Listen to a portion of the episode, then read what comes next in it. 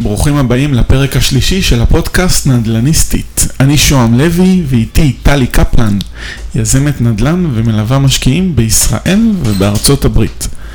היי טלי. היי, מה העניינים? מצוין. אז uh, פרק שלישי? Here we go. כן. הפרק המעניין עד כה, לדעתי. הולך להיות מאוד מעניין, ואני חושב. שאנחנו הולכים לתת פה הרבה דברים שאנשים לא מכירים, ואני אגיד על מה אנחנו הולכים לדבר. אנחנו הולכים לדבר על היתרונות שברכישת דירה ראשונה, ראשונה להשקעה בישראל. זה, היתרונות האלה הם לא תקפים לנכס שני ואילך, אבל בשביל אנשים שידעו מה היתרונות שיש ברכישת הנכס הראשון שלהם, ואפילו כמה שיותר מוקדם. אז אה, בואי נתחיל מה... אני חושב... ש- מהיתרון הבסיסי בעיניי. היתרון הבסיסי זה קודם כל לקנות נכס. להיכנס למשחק, ועדיף כמה שיותר מוקדם. וואו. אה, היתרון, היתרון המשמעותי של לעשות עסקה והשקעה זה קודם כל הדבר הזה שאנחנו עוברים ועושים. אשכרה עברנו איזשהו תהליך עם עצמנו. אה, זה לוקח זמן שהוא תכנון, הכנה מנטלית, במיוחד אם אנחנו נכנסים לדבר הזה שאנחנו יחסית צעירים, אבל יש יתרונות כשאנחנו נכנסים שאנחנו צעירים.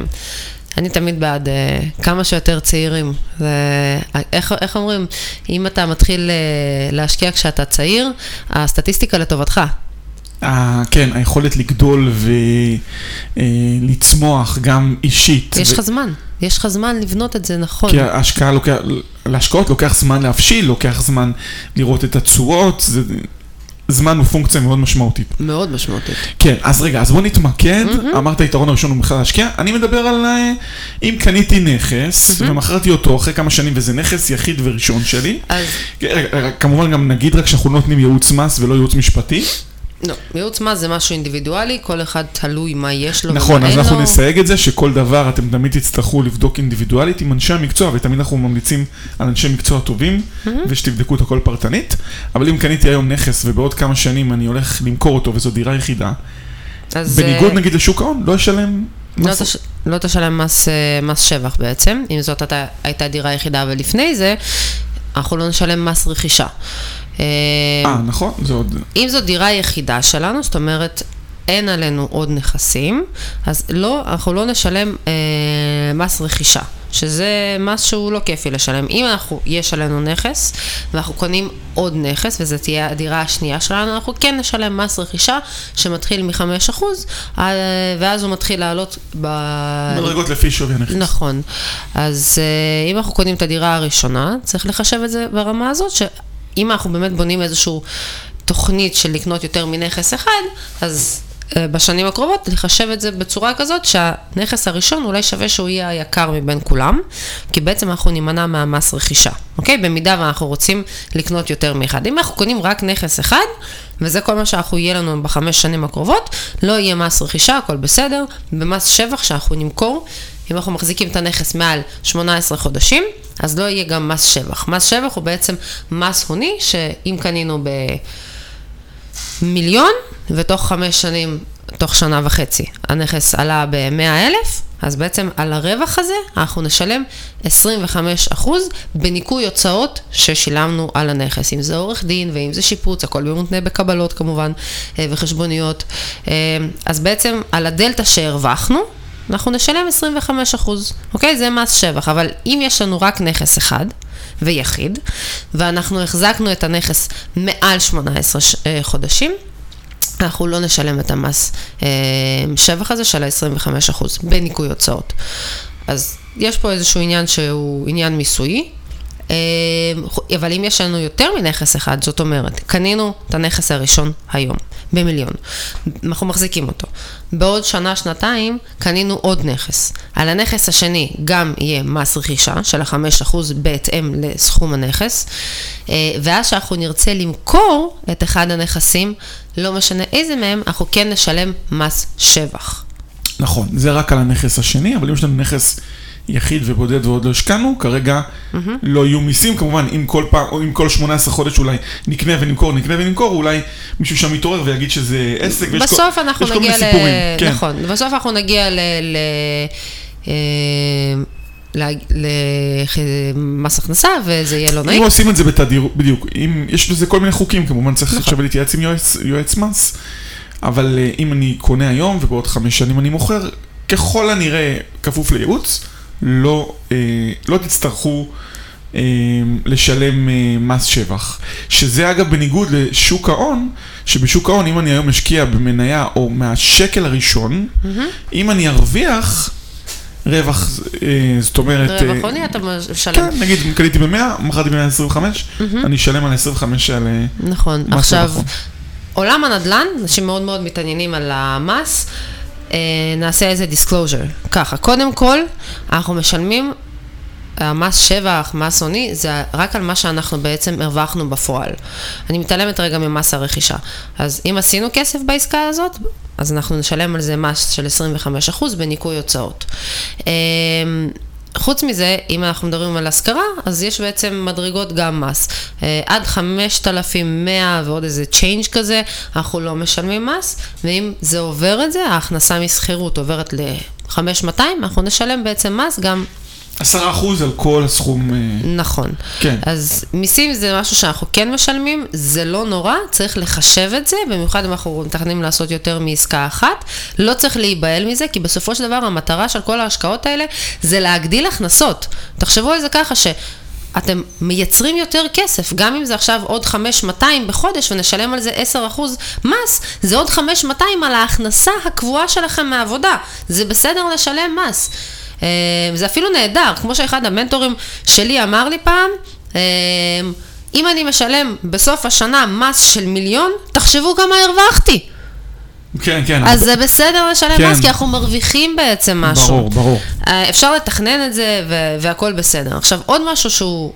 רק, רק אני אשחיל איזה משפט, בעיניים שלי, אם אני קונה בפריפריה, כמו שדיברת בפרק הקודם, בדרך כלל ההשכרה, אם לא קניתי דירה בכמה מיליונים, או במיליון פלוס, מיליון וחצי, אני לא אשלם, אני לא אגיע לד- לדרגה של לדרגת הח- מס, של נכון. ה-5,000 שקל. אז יש לי גם, יש לי פטור מלא ממיסים, שזה נכון. גם מהשכרה. נדל"ן הוא בכלל עולם שהוא מטיב מס. זה המס הנמוך ביותר שאנחנו נשלם, גם מבעצם עבודה שלנו, גם ממשכורת, וגם מעוד אפיקי השקעה אחרים. נדל"ן זה העולם המטיב מס, זה המס הנמוך ביותר, ותמיד יש ניכוי של כל מיני הוצאות. בשוק ההון אין דבר כזה. במשכורות שלנו אנחנו משלמים מס מאוד מאוד גבוה. אז להיכנס לעולם הנדל"ן בשביל לשלם את המס הנמוך ביותר זה נהדר. כן, אנחנו הרווחנו יותר כסף, אנחנו נשלם מס, אבל בנדל"ן נשלם את המס הנמוך ביותר מכל שאר האפיקים. אז בי פאר, לא להיבהל מזה. עוד משהו שבעצם, אה, מבחינת משכנתאות, אם אנחנו קונים את הדירה הראשונה שלנו, ואנחנו הולכים לבנק ואנחנו אומרים שזו דירה הראשונה והיחידה שלנו, הבנק יכול להביא לנו אה, משכנתה 70-75 אחוז על הנכס, זאת אומרת אנחנו נצטרך להשתמש במעט מההון האישי שלנו בשביל הנכס הזה. אז זה עוד משהו, הבנק הולך איתנו, ומשכנתה זה בעצם הכסף הזול ביותר שאנחנו נקבל אה, כהלוואה מהבנק. המשכנתה הראשונה שלנו זה יהיה בריביות הטובות ביותר שאנחנו נקבל. הלוואה מהבנק המסחרי, משכנתה שנייה, אנחנו כבר נקבל בריביות יותר גבוהות. אז המשכנתה הראשונה היא גם בעצם באחוזים מסך העסקה הכי גבוה, וגם בריביות הכי נמוכות. זה בעצם הרבה כסף במעט, אה, במעט תשלומים חודשיים, נקרא לזה כך. אז כן, אז המשכנתה היא, היא, היא, היא עוד ית- יתרון, כי היא גם מאפשרת לי לפרוס את זה... לתקופה ארוכה. לתקופה מאוד ארוכה, שאם עכשיו אני אקח הלוואה אחרת בשביל להשקיע במקום אחר, בדרך כלל הטווחים הם יהיו יחסית קצרים, 10-12 שנה. נכון, משכנתה זה אחלה דבר להשתמש בבנקים. וגם בגלל השעבוד, תוך כדי שעבוד נכס, אז, אה, אז זה מוזיל בעצם את העלויות. נכון, בסופו של דבר אנחנו בונים תוכנית עסקית שאנחנו יודעים לייצר תזרים חיובי, אנחנו לוקחים הלוואה שהיא בעצם במינוף הגבוה ביותר.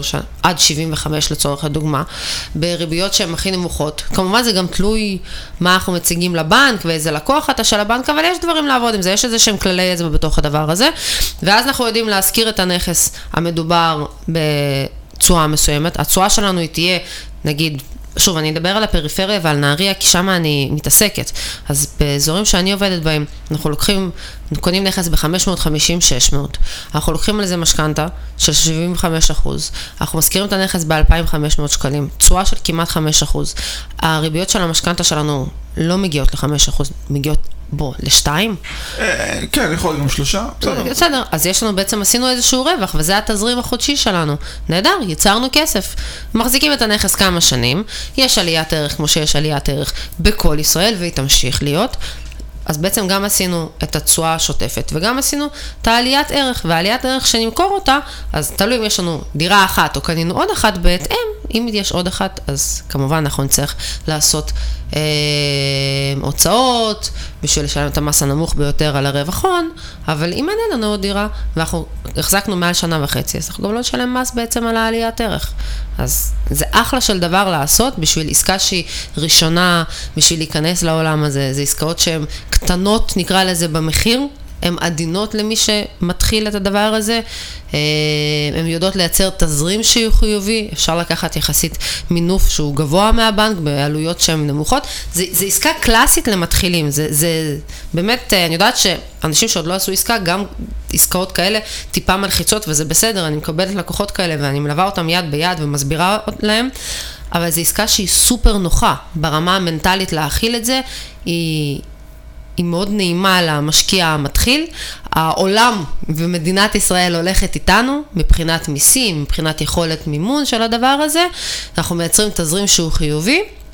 זה לא סכומים גדולים שאנחנו לוקחים מהבנק, זו עסקה שהיא מאוד מאוד עדינה להתחיל איתה, ו... והיא חיובית, והיא מייצרת לנו בסוף הכנסה. כן, עכשיו עוד יתרון מאוד מאוד בסיסי, זה שאנחנו בעצם נמצאים, אה, שאנחנו קונים בישראל, אנחנו דוברים את השפה. אנחנו, בתי המשפט הם ישראלים. הכל בעברית, אה, בעלי המקצוע, אנחנו יכולים לגשת, יכולים להגיע. חד משמעית, שזה... תמיד, תמיד טוב לדבר את השפה שבה אתה קורא את החוזה, אחרת אה, יכול להיות משהו קצת פחות נעים. אה, כמובן, אנחנו חיים פה, זה לא כמו עכשיו ללכת לעסקה ראשונה ולהשקיע מעבר לים, אנשים עושים כל מיני דברים, אנשים משקיעים, משקיעים בגרמניה, ואני אישית משקיעה גם בארצות הברית, אבל וואלה, גרמנית אני לא דוברת, זה קצת יותר מאתגר אותי לקרוא חוזים בגרמנית. אוקיי, okay, אז... ספציפית על ישראל, עד כמה זה משמעותי שאנחנו דוברים את השפה, מכירים את החוקים, קוראים את העיתונים. את העיתונים זה לא עוזר, חד משמעית. בואו נתחיל, בוא, בוא נתחיל בדבר הראשון. אם אתם רוצים להיות מאושרים ועשירים, הדבר הראשון זה לזרוק את הטלוויזיה ולקרוא את כל העיתונים ולבטל את כל המנויים לכל הדברים האלה. ביי uh, פאר זה לא עוזר לשום דבר. אם יש חדשות או מלחמה, אל תדאגו, זה יגיע אליכם גם אם אין לכם טלוויזיה כמוני וגם אם אתם לא קוראים עיתונים. לפני, מתי זה היה? לפני חצי שנה שהייתה פה מלחמה, כן. ידעתי ואין לי טלוויזיה. אז החדשות החשובות באמת יגיעו אליכם גם בלי שתצטרכו לשמוע שעה ביום את כל הדברים הרעים של העולם. תשמעו את הטילים ב... ואת ה... זה, זה, זה, זה היה סיפור מצחיק בפני עצמו, פתחתי את החלון, הייתה, היה צפירה בערב, ואני עובדת, ואני אומרת לעצמי, מה? רגע, מה צפירה עכשיו? אני נעמדת, אומרת, רגע, ערב, כאילו, אין שום, אין שום עכשיו יום זיכרון ולא כלום. אני פותחת את החלונות, את הווילונות, ואני רואה זיקוקים, כאילו, באים אליי, אני לא מבינה מה קורה. כיפת ברזל מתחילה. כן, כאילו, ואז אני אומרת, רגע, שיו, זה מלחמה! וואו, הדרומים הם חיים את זה כל הזמן, זה בכלל טירוף. כן, אבל אני אומר, זה שאני יכול לבדוק בטאבו בקלות, אני יכול לשאול את האנשים, זה יתרון מאוד מאוד גדול של ההשקעות בישראל. לשאול לי... אנשים אפשר גם בכל מיני מקומות כן, אחרים. כן, אבל יש לי הרבה יותר שקיפות, הרבה יותר קל לי לנהל שיחה. שקיפות בארץ אגב אין, מה שיש לך זה יכולת מנטלית נכונה להתחיל את התהליך. אוקיי, שקיפות בארץ היא מאוד מאוד בעייתית, אנחנו לא באמת מדינה עם... את מתכוונת יכול... מדלן, יד שתיים, זה לא שקיפות נכונה של השוק, אפילו לא כן, רשות המיסים. בארצות הברית יש הרבה יותר נתונים, אולי נגיע לזה בהמשך. נכון, כן. אבל מדברת לך ברמה המנטלית של המוכנות שלנו, אנחנו יכולים לקחת, לעשות עסקה שהיא במחיר שהוא יחסית נעים, 600, 700 לצורך הדוגמה, זה לא מחירים אסטרונומיים. אנחנו יכולים לקחת אה, משכנתה שמכסה לנו את רוב, ה, אה, את רוב ההשקעה, זאת אומרת אנחנו שמים הכי מעט כסף מהכיס שלנו, זה אומר שזה אם אנחנו מגיעים עם 300-400, יישאר לנו עוד כסף לעשות אולי עוד עסקה. ישראל, ארה"ב, שכל אחד יחליט, שוק ההון, תחליטו מה שאתם רוצים, אבל זה בעצם משאיר לנו עוד כסף בצד לכל מיני דברים אחרים, כי המדינה הולכת איתנו, יהיה לנו מיסים מאוד מאוד נמוכים. ברמה המנטלית זה מאוד נוח, גם אם זה נהריה או עכשיו דימונה או איזושהי פריפריה, זה לא מעבר לים ורחוק ואנחנו לא מכירים, זה מאוד נוח. אתה אומר במקסימום, אני אקח את האוטו, אני אסע, אני אפתור נכון, את הבעיות. אני- נכון, אני אסתכל, אני אראה, אנחנו נלמד תוך כדי תנועה, גם אם יש פיצוץ בצנרת, לא סוף העולם. אנשים מתמודדים עם זה, גם אם צריך להחליף עכשיו איזשהו דייר, אז פעם ראשונה זה מלחיץ, אין בעיה, פעם שנייה אתה כבר לא מגיע לשם, אתה פשוט מתקשר למתווך ואומר, יצא דייר, תמצא לי מישהו אחר, תשלח לי חשבונית, אני מעביר לך בביט את הכסף. זה מאוד נוח ברמה המנטלית לנהל את זה, וגם הדברים של המס ולקחת כסף, זה... המדינה הולכת איתנו כעסקה ראשונה. אז זה מאוד נכון לעשות את זה למי שנמצא בשלב ההתחלתי, אה, לעשות עסקאות שהן גם, במחירים גם כל נמוכים. עניין התשלומים הוא בבנקים ישראלים, אני מקבל צ'קים בישראל, הבנקים בישראל, זאת אומרת גם כל הנושא של השכירות והשיפו, והשיפוצים וההתנהלות. הכל זה, יותר... זה, זה לא כזה מורכב אם אנחנו עושים את זה מעבר לים בצורה שהיא נכונה. זה נכון ברמה המנטלית, זה, זה החלק החשוב ביותר. ברמה המנטלית, בן אדם שנכנס לתהליך הזה, לדבר איתו עכשיו על השקעות מעבר לים, לא משנה איפה זה, גם אם זה ביוון, שזה מאוד מאוד קרוב על פניו, זה מאוד מלחיץ. הוא לא היה שם, הוא לא מכיר את זה, הוא לא מבין, הוא לא רואה חוזה מכר בחייו. וזה לא משנה באיזה שפה זה יהיה. יש פה איזשהו ביטחון מנטלי שאנחנו מעדיפים לצעוד נכון ולבנות את ה... פורטפוליו ובעצם את התוכנית ההשקעות שלנו, נכון, נכון, כולם רוצים יותר מנכס אחד, אנחנו לא קונים בדרך כלל עסקה אחת וזהו. אם היא עסקה טובה, אנחנו מרוצים, אנחנו רוצים להתקדם לעסקה הבאה, נהדר, בשביל זה זה קיים. אבל לעשות את העסקה הראשונה נכונה למי שאנחנו, ליכולות המנטליות שלנו, לרצונות שלנו, זה מה שיפתח את הדבר הזה, שהעסקה תתנהל בצורה שאנחנו יכולים להתמודד איתה, מתאימה למי שאנחנו ולמה שאנחנו, ושהיא תהיה כזאת בצורה חיובית, שאנחנו נרצה לעשות את העסקה הבאה. מגיעים אליי לפעמים אנשים שעושים עסקאות או עשו עסקה, שהם לא התאימו אותה ליכולות שלהם, והעסקה גם, זה לא אומר שעסקה לא טובה, פשוט היא, היא גררה אותם כל כך, והם לא היו מוכנים לזה, הם כל כך תשושים, שהם כבר לא רוצים לשמוע בכלל על השקעות, לא מעניין אותם נדל"ן, כאילו, זה, זה זהו, זה כבר, זה סחט אותם. הם כל כך עייפים מהתהליך הזה, כי הם לא התאימו את מה שהם הולכים בעצם לעשות, למה שבאמת הם יכולים להתמודד איתו.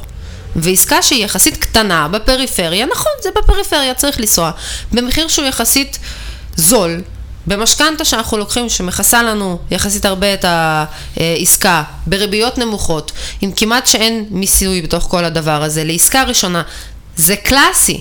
זה להיכנס לעולם הנדל"ן, ללכת כאילו בבייבי סטפס בטוחים, נכונים. תעשו עסקה כזאת, תחזיקו אותה מעל שנה וחצי, שנתיים, תעשו תזרים חיובי לאורך כל התקופה הזאת, תמכרו עוד באיזשהו רווח, אחרי שנתיים פתאום נפתחה, נפתחת הצ'קרה.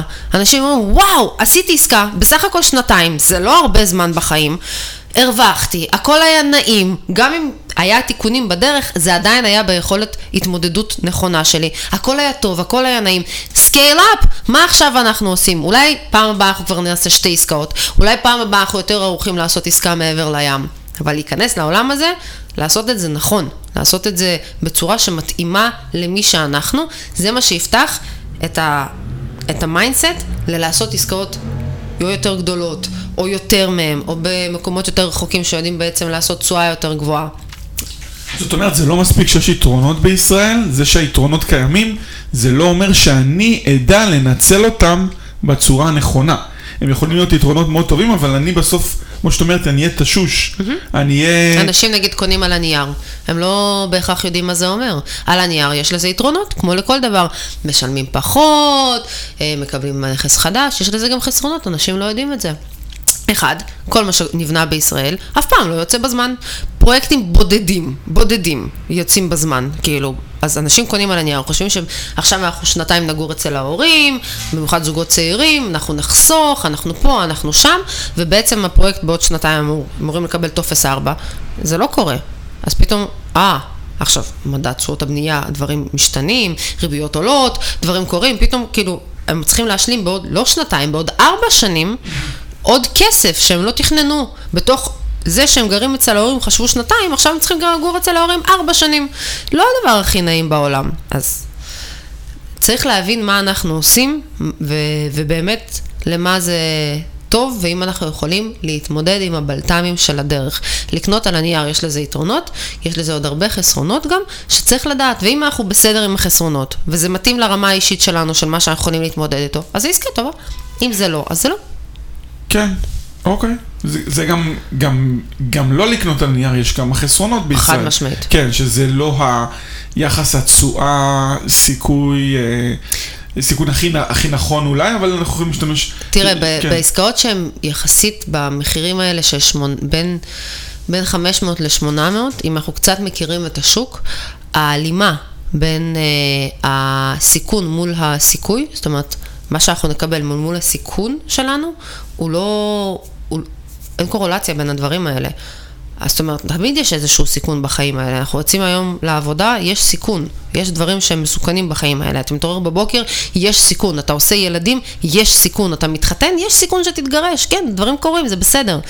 אבל כשאנחנו מבינים שהעסקאות הקטנות והנחמדות האלה, שבמיוחד שזאת עסקה ראשונה, שגם המס מאוד מאוד מטיב ממך, מה שאנחנו נקבל הוא הרבה יותר ממה שאנחנו עלולים להפסיד. אז זאת אומרת, זו עסקה שמאוד הולכת איתנו. זו עסקה, עסקה שהיא בריאה למישהו שהוא נכנס לעולם הזה. מעולה, טלי. אז עשינו, יצרנו פרק קצר וקולע. אני מאוד מקווה שאנשים הבינו את uh, מה שניסיתי להעביר. אני חושב שכן, וגם יש, יהיו פרקים נוספים, וגם אפשר לפנות אלייך ב, אה, דרך הפייסבוק. כן. אה, לשאול אותי שאלות. לשאול שאלות, כן, מזמינים אתכם אה, לשאול שאלות על, ה, על הפרק, על מה שאמרנו. אה, תמיד, תמיד את כאן בשביל אנשים ובשביל התייעצויות. כמובן. מה זאת אומרת? בשביל, בשביל מה אנחנו עושים את מה שאנחנו עושים? בשביל מה אני מדברת כל כך הרבה? כן, כן, כן. אז טוב, טלי, אז תודה רבה על הפרק, ואנחנו נתראה בפרק הבא. מעולה, תודה רבה לך, שוהם. תודה לך.